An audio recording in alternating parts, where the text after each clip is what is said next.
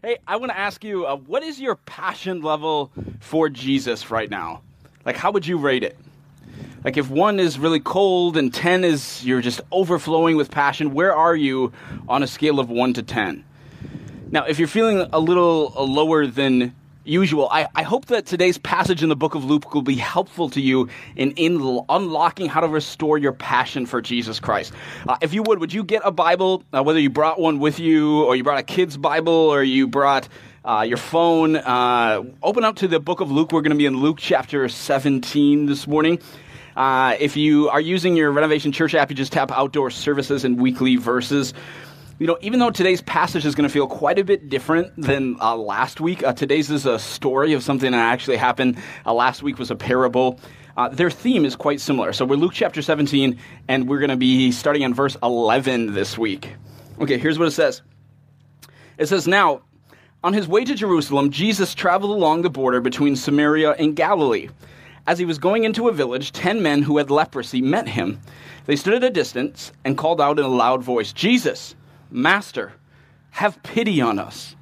When he saw them, he said, 'Go, show yourselves to the priest.' And as they went, they were cleansed. They were healed. One of them, when he saw he was healed, came back praising God in a loud voice. He threw himself at Jesus' feet and thanked him, and he was a Samaritan. Jesus asked, 'Were not all ten cleansed? Where are the other nine? Has no one returned to give praise to God except this foreigner?' Then he said to him, 'Rise and go. Your faith has made you well.'" Or really, maybe a lot of the translations say, "Your faith has saved you." And so Jesus heals ten people of leprosy. Now, leprosy was a debilitating skin disease, so much so that in those days it was basically a death sentence. You had to stay outside. I don't know if you noticed where uh, it, it said that they stood at a distance. They were socially distancing uh, before it was um, really cool to do. Anyway, so you had to stay outside the city because you were so contagious, and you had to stay out in a leper colony. It was one of the worst things that could ever happen to you, and yet Jesus heals them. And the only one of the ten comes back to say thank you. So let's take a look at the other uh, nine lepers. Now, they obviously have some understanding of Jesus' power, right? Because they call him, they say, "Jesus, Master." They know what he can do. They even seem to have some sort of measure of faith. Now, if you read the story carefully, you'll notice that Jesus doesn't actually heal them on the spot. He tells them to go and see the priest, right?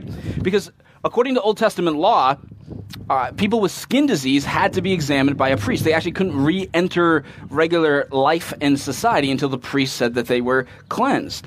Now, notice that the lepers aren't actually healed until they actually step out in faith and start making the journey to town. So what does it say? It says, as they went, they were healed. And so their faith was actually proven by their actions. And this is always true. Like, we don't say that Noah had faith because he wrote a paper on it, or he blogged about what God was going to do in the future. No, Noah had faith because he built a boat in the middle of the desert, right?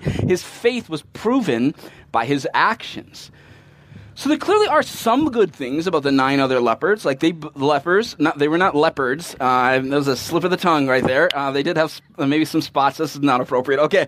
Uh, they were lepers. Um Sure, they believe, right? Yes, they're glad that they're healed, but their priorities are proven by the way in which they run.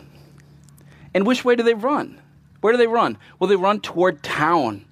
They run toward their family, toward their old careers, toward even religious life, to the priests, to the synagogue. They got what they wanted from Jesus, and they basically said, "Thanks, Lord, I, I, I got it from here." Because what they really wanted was to improve their life. They wanted to not have leprosy anymore. They wanted that even more than they wanted to know the Son of God, who was right in their midst. Their priorities are proven by the way in which they've run, and so are ours. In fact, let me ask you a really difficult question.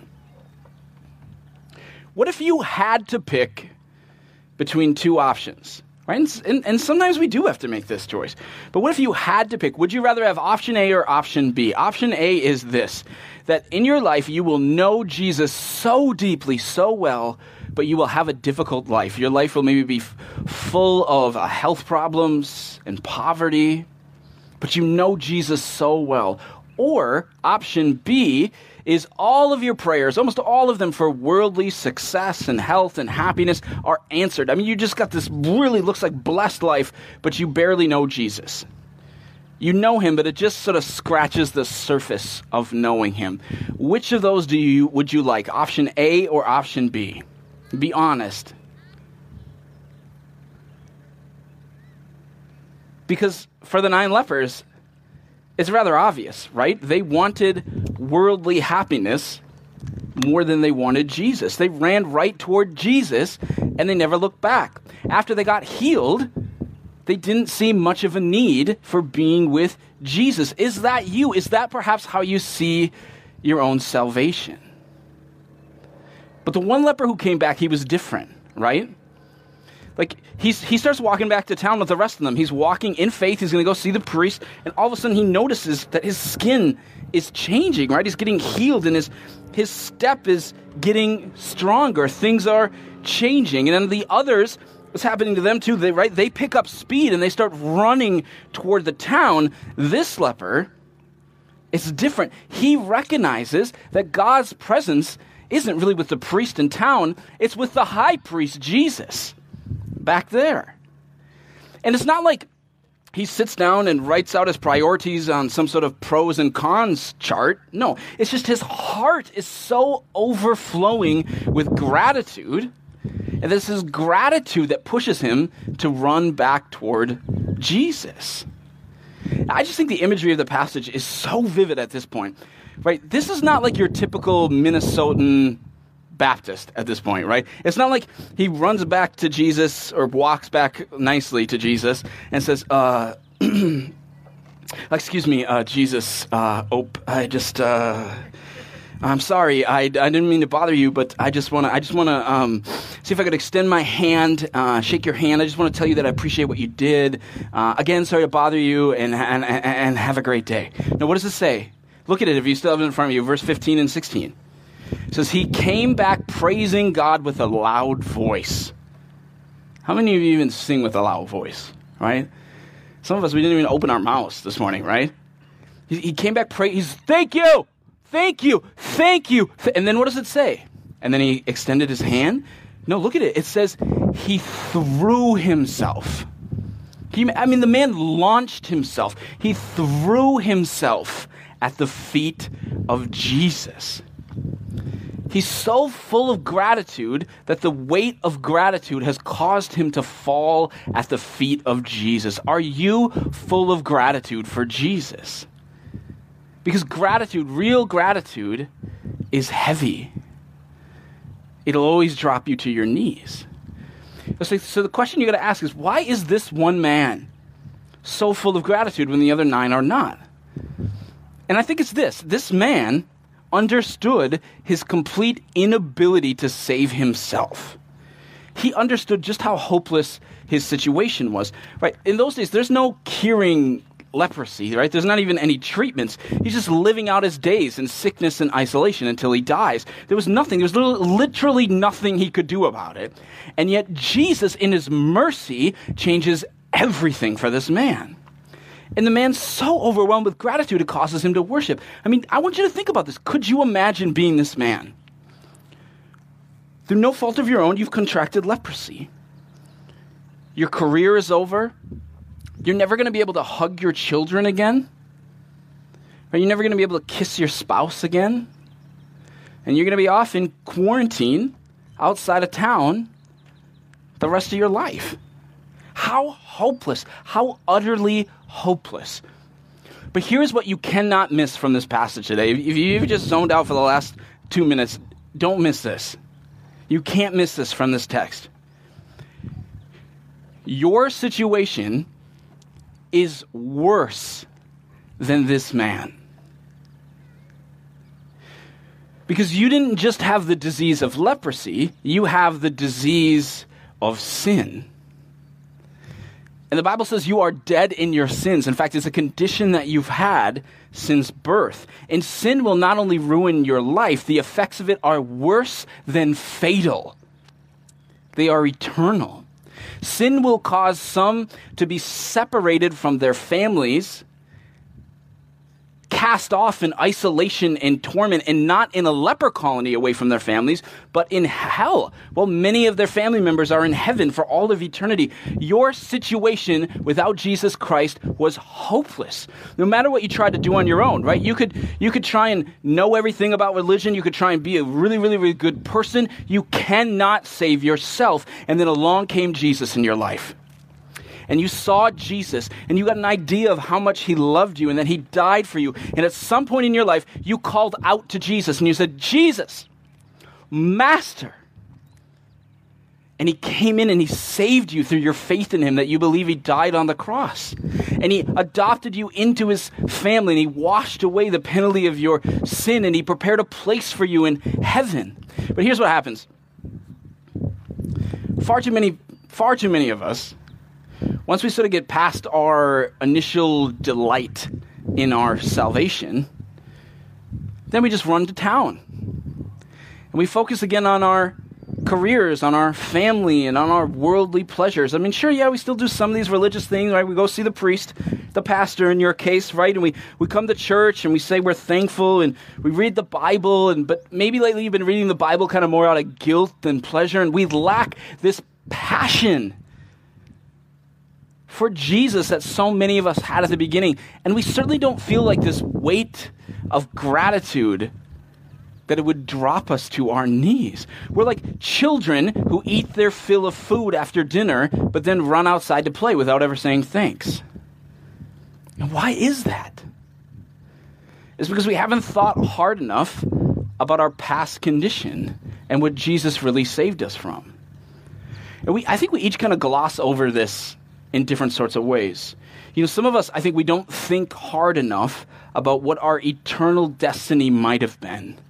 And so the sheer scope of what Jesus has saved you from has never actually hit home. It would be like, imagine you're up on a cliff, right? And let's just say this cliff is a thousand feet high. And you're up on the edge of the cliff and you're looking over and you begin to sort of fall off like this. And all of a sudden the person behind you grabs you and pulls you back. And they, they look at you and they say, wow, boy, I just, I saved you from death. And what if you look back at them and you said, ah, no, it was nothing. I would have been fine. I just say, I would have been fine.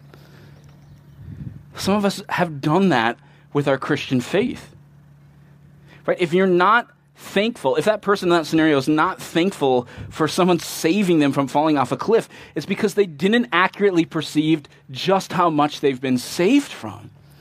And it's so similar for so many of us in our Christian walk. Other, others of us, I think we lack passion, we lack gratitude in our faith because we think deep down inside that we deserve some of the credit, right? My, my guess is as those nine lepers were sort of walking to town that they were sort of beginning to praise themselves, and they looked at each other and they said, you know what, I, it was really smart that we picked that spot. Like we figured out where Jesus was coming and we were there. That was really smart. And you know what, when we yelled, I think that was really good because if we just would have said something, I don't think he would have heard us. And, and when you said master, that was good. If we just would have said Jesus, I don't think it really would have worked, but we said master. And, you know, that was really good on our part. So there's no need to turn back and run to Jesus if they deserve the credit for it. And I just think we do the same thing. By the way, this I think this is a really unique challenge for those of you who grew up in the church. Right, you, you, you had great Christian parents, you've been in the church kind of your whole life. You know, in your life, which is often without this sort of defining moment of salvation, and many of you grew up in homes where maybe morals were more of the focus than a relationship with Jesus. And it becomes easy for you to kind of look out at the rest of society, who you've always sort of looked at as different, and think that you're better than them, and you've sort of given yourself some praise for your walk with Jesus, and you forget that you were just as hopeless to be saved as everybody else. And yet Jesus had mercy on you. See, the more you give yourself credit for your spiritual life, the less gratitude you will have. And you're never going to have passion for Jesus when you're patting yourself on the back for finding and following him. And so where are you?